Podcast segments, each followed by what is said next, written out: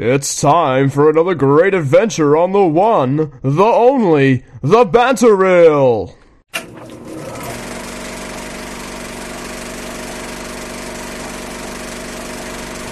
And welcome again to another minisode, number 10 I believe. But this is not a reboot of a reboot. Of a reboot. Of a reboot. No, this is a prequel, sequel, um, alternate universe, reality, reboot, prequel, sequel, um, dirty hat in front of the cinema with please put $20 in it. Yeah, exactly. Um, Okay. I'm Kieran Nunn.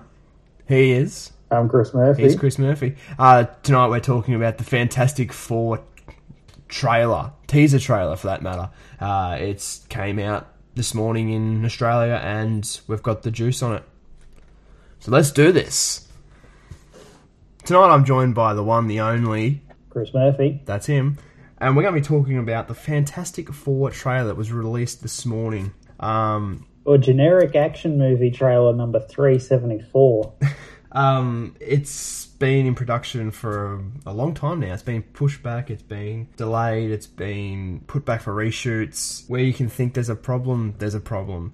So it's our first official look. It's coming out on the 7th of August in America. So it's still a while off yet, but usually for trailers, we usually get a, a decent year, especially a teaser trailer. You get a year before, we all know that. It's interesting to say the, the least. It's another origin story, but because they don't want to make the exact same film they did, what was it, like seven years ago or whatever, they've done a little bit of remixing and it's it rather bland. Yes. Just there. Yeah, it's it's um Like I could have been watching a end trailer for some whatever B-rate action film that's getting pumped out for the summer to try and make a cool hundred mil. Yeah, well, let's just dive into the fact. Actually, that's what it is, isn't it? well, I'll dive in that shortly. What I'm going to do first is I'm just going to talk about obviously who's involved with it, um, the history behind it. Uh, Josh Trank is directing. He is the director of Chronicle, uh, another 20th Century Fox blockbuster from, if my memory is correct, 2009, I believe. Um, you've also got Simon Kynesberg, who is the screenplay writer for. Uh, he's done X Men, all the X Men films to date. Uh, he's working on X, obviously the X Men uh, Apocalypse, and he'll be working on other um, spin off series for the X Men. Um, stars of it, you know, you've got Miles Teller, Kate Mara, Michael B. Jordan, um, Jamie Bell, and Toby. Uh, so you've got a pretty well established young cast in the United States. When I say young, I emphasize on the young. They're all very young talent. Um, it's just very interesting to see the direction they've taken in. Obviously, there's a bit of a uh, movie war going on between 20th Century Fox, Sony, and Marvel Production um, Studios. Now, are these um, actors big budget or are these their first big budget? I, Because is this just saving money for the studio or? I think a bit of both. Kate, Because I mean, like, Kate not for obviously like, been in a bit. this. This is working for Marvel with them signing up and coming stars at a cheap rate. So, well, Disney. Well, there's no, there's Disney no, Marvel. there's no big stars like you had obviously in your Iron Mans and your uh, Robert Downey Juniors, but you've also you're wiping the, the slate clean really with Yeah. this one for a fresh take on um, characters who I've already seen the light of day when it comes to um, the silver screen. My biggest qualm, I guess you'd put it, with this film is that the fact that it's um, obviously Fox are trying to remain on to the rights of the Fantastic Four and for X Men for that matter, and this film has been in hell since the word go. Now they've already greenlit a sequel this film before it was even, you know, uh, we even received the poster for it, really. And now, where there's rumours getting around that apparently Fox are not happy with the final product. Um, there's obviously reshoots happening at the moment. There's word of mouth from online um, blogs, people, uh, just general knowledge of talking about how the film isn't what it's supposed to be. Uh, you've got a director who's still very young. Um, it's just yeah, it, it just seems to be a lot of issues behind this film. And um, anybody who knows me and anybody who know listens to this podcast, you know of, of my um, strong beliefs of how I think the Marvel property should return back to Marvel, and how it should be uh, done as their film universe and not a separate universe done by someone else. Yeah.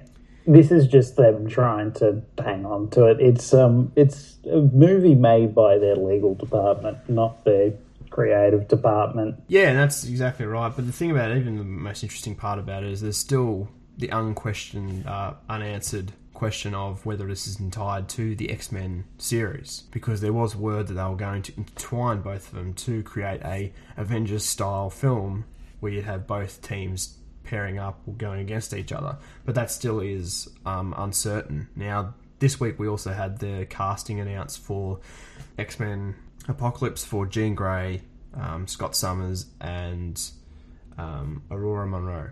So obviously you've got the three lead characters from the original X Men films being recasted as younger. So they're going for a younger cast yet again in those roles. Um, it's just all very interesting to see how this is going Yeah. to affect these this film specifically because, like I keep saying, it's been in turmoil since the word go. Yeah, well, I mean, like, I suppose it's probably the story, the studio at the moment. I mean, like, look at the last X Men film. After you cut through all of that, what could have been a decent film was ruined by the fact that it was a convoluted way to make X Men 3 disappear. Yeah, that's exactly right. It was. Uh, I like to think of that movie is as a, uh, a, a fan's nod to Terminator Two, Judgment Day, because I see a lot of that in it. But um, it's a Bryan Singer film, and Bryan Singer films, and that's not taking anything away from the director. He does a lot of talking in his films, and I just didn't enjoy this as much as his previous X Men films. Now, No, no, like his previous ones were good, bar three, but Yeah. Now, saying that, Fox, 20th Century Fox, uh, at the start of the trailer, it's interesting to see from the studio and producers of X Men Days of Future Past. So they're using that success of that film to push this film. So people who see this trailer are thinking, oh, Yeah. okay, you've got the same product that those guys did, so, you know, we're going to get a similar style film. Smart, very smart on their behalf, but will it pay off? That's the ultimate question. Now, obviously, let's just di- dive in the trailer. Um, first four, five, um, five clips of this trailer are just scenery. It's just scoping over. yeah, yeah. I mean, I, I read somewhere online that I think, did I just watch the trailer for Interstellar 2? It's funny you bring that up because apparently, and I've actually seen it, there is a trailer that's been mashed up to um, Matthew McConaughey's voice, dubbed over the top of the Fantastic Four trailer. And my God, does it? You know, his droll southern accent could make anything more attractive, especially if it's in a Lincoln Town car. But it actually. Because he was doing it before he was paid to do it. Are you done? Yes, Um, I'm done. You're done. Good. Um, but the thing about it is that it, it it mirrors it so well, and it's like, have they copied the Interstellar um, trailer, the first trailer for that film? I just yeah, Uh, Probably. wouldn't surprise me. But if you if you haven't seen this yet, go and find it. It's on YouTube. It's on various comic book websites. But it's it's very amusing, very very amusing, and very scary at the same time. Um, a couple of things I noticed with the trailer when watching it. Reed Richards. There's I'm going to dive into the suits first, and I don't know if you've noticed this yet, Chris. The suits of them, um, Reed's is very different to. This is maybe the first look we've had. They might change. It, very steampunk. It looks very very steampunk. There's a scene where Yeah, it yeah, the like bright blue spandex is out of fashion this year. yeah, um, it could. Uh, it looks like it's a steampunk style, and there's a brief scene where you, you kind of see the arm extend out. Um, now, I don't know if that's built on the pretenses of his elastic ability. Obviously, Mr. Mr. Fantastic is that. Um, but the suit looks very different to what the comics does. It's a more down to down to earth, realistic style suit by the looks of it. And this is only quick glimpses we're getting, nothing um, full panned out image of their su- of their suits. Um, the thing is, uh, Ben Grimm, uh, he's not wearing a costume. He looks like he's in the full nude, full Monty. You can see his rocks. He's meat and two veg, yes.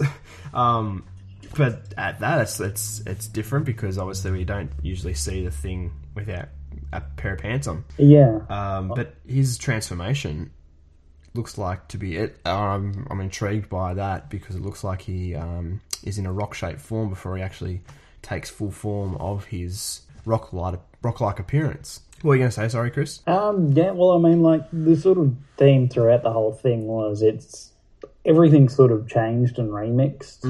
But I imagine that's a lot of just change for change's sake because currently, I mean, like the current vibe around the fan base is where everyone's sick of origin stories, everyone's sick of reboots. So to go in and do a reboot and do another origin story, but basically try and repeat the first film, Mm. I think they know they would have got savage. So there's a lot of Yeah, a lot of remixing and a lot of change, and I reckon that's for change's sake. Yeah, and that's that could be the downfall of the film. And I think from the word go, when I heard this, I've been screaming this from my lungs that this isn't a good move for for Fox or for Marvel for that matter. Because if this ends up being a flop and the rights revert back to Marvel, they're they're not going to bring this film out for a long time, and it's kind of it. It makes me angry in a sense because there are some fantastic characters in this film franchise and the comic books that can be used. It weighs on you a little bit like you're like, well, I've got to wait now because I've got to wait now to see if this film flops and hopefully it reverts back to Marvel. But at the same time, it's like, well, you know, let's see what Fox can do. But we'll have to wait and see. Obviously, going back to the costumes, Sue's Sue, Sue sorry, my words mumble.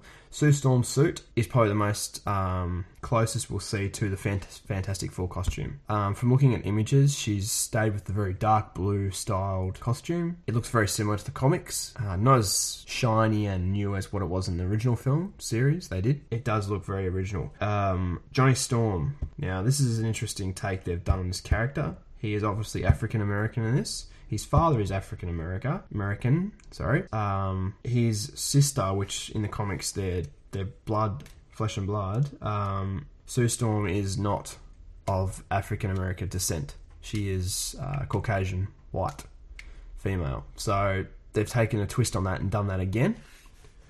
But his uh, costume, Yeah. his costume is very different as well. It looks like a um, a kind of exo suit, a space suit with the tight effect to it, like his um, lycra tights. Very different to what, again, what's portrayed in the comic. So I'm guessing. Well, actually, I hadn't been following the casting news too much, but I actually originally thought he was playing the thing because I thought that was their way to play the race card, but not not have to re-spin that relationship between Sue and him. yeah, well, well, uh, I've got no issues with it. I don't have a problem with it. I think it's a, probably a good way to go. Oh no, never do I. But it's just a it's a case of doing it again. It's probably they're just doing it for the sake of doing it, not to. Yeah. I could see accountants saying we can make an extra ten million by playing the race card. Diversity and Yeah, well, that's that's you know it's smart marketing at the end of the day. It does look like an astronaut suit from first look. There's a couple of we actually do get to see him flame on um, in two scenes of the film. Sorry, the trailer. Overall, their costumes are not what they seem from the f- um, the comics or the original film series. There are a couple of scenes in the trailer that we do see him wearing the white costumes. Now they're white astronaut suits, which I'm guessing is what they're wearing when the transformation happens. However, Josh Trank does his transformations. Um, but the white suits are obviously a nod to the ones they are wearing in a certain run of the series of comic books that Marvel have produced. In the trailer, we did not see um, Toby Kebbell's Doom, Doctor Doctor Doom. Um, whether or not they're obviously holding back for a second trailer because this is only the first teaser trailer.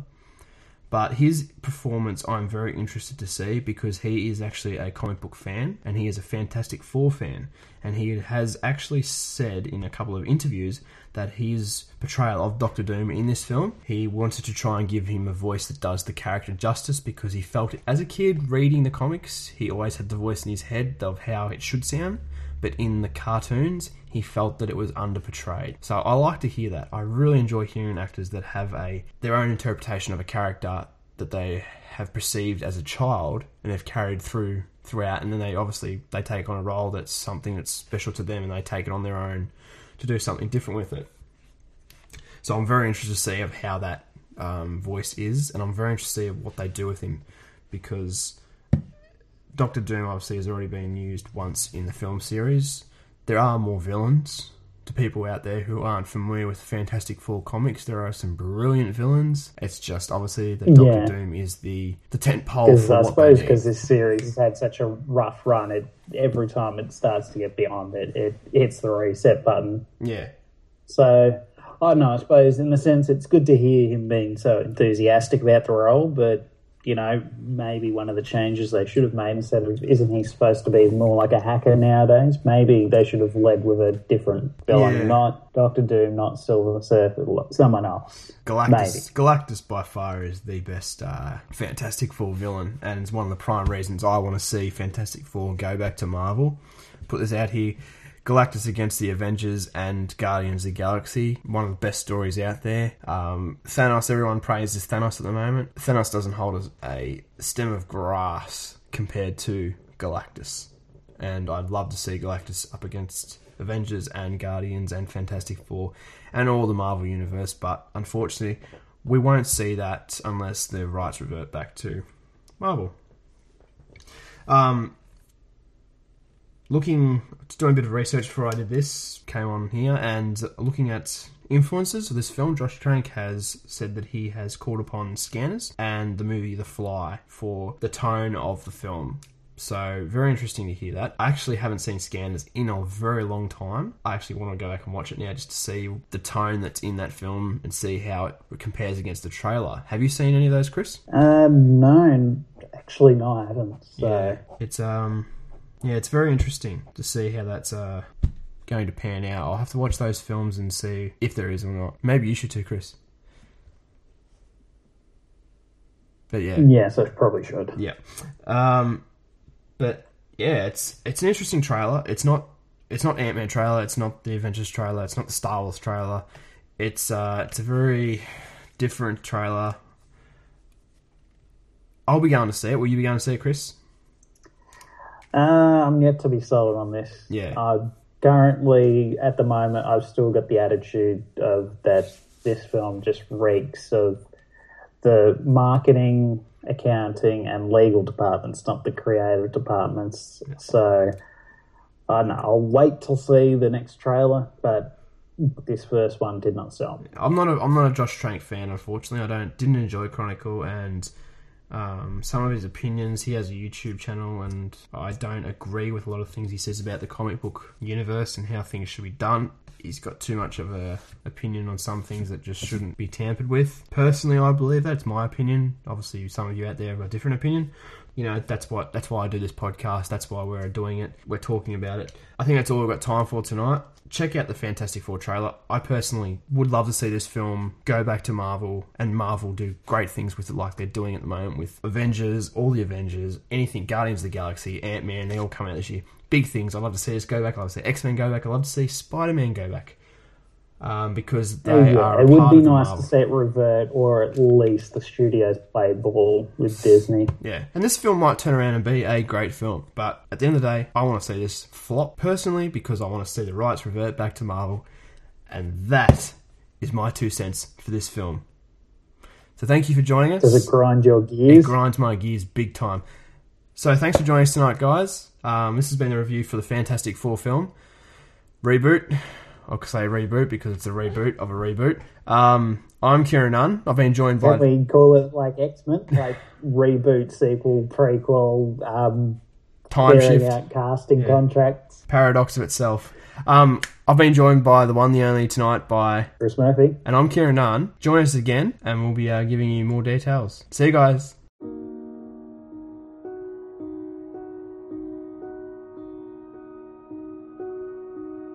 How did we get this far?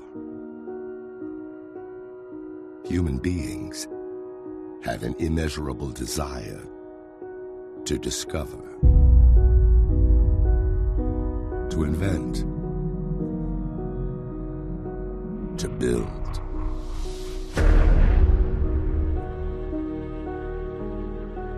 Our future depends on us furthering these ideals.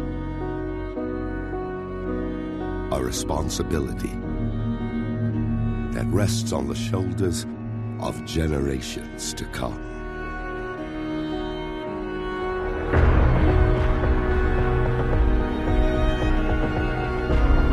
But with every new discovery,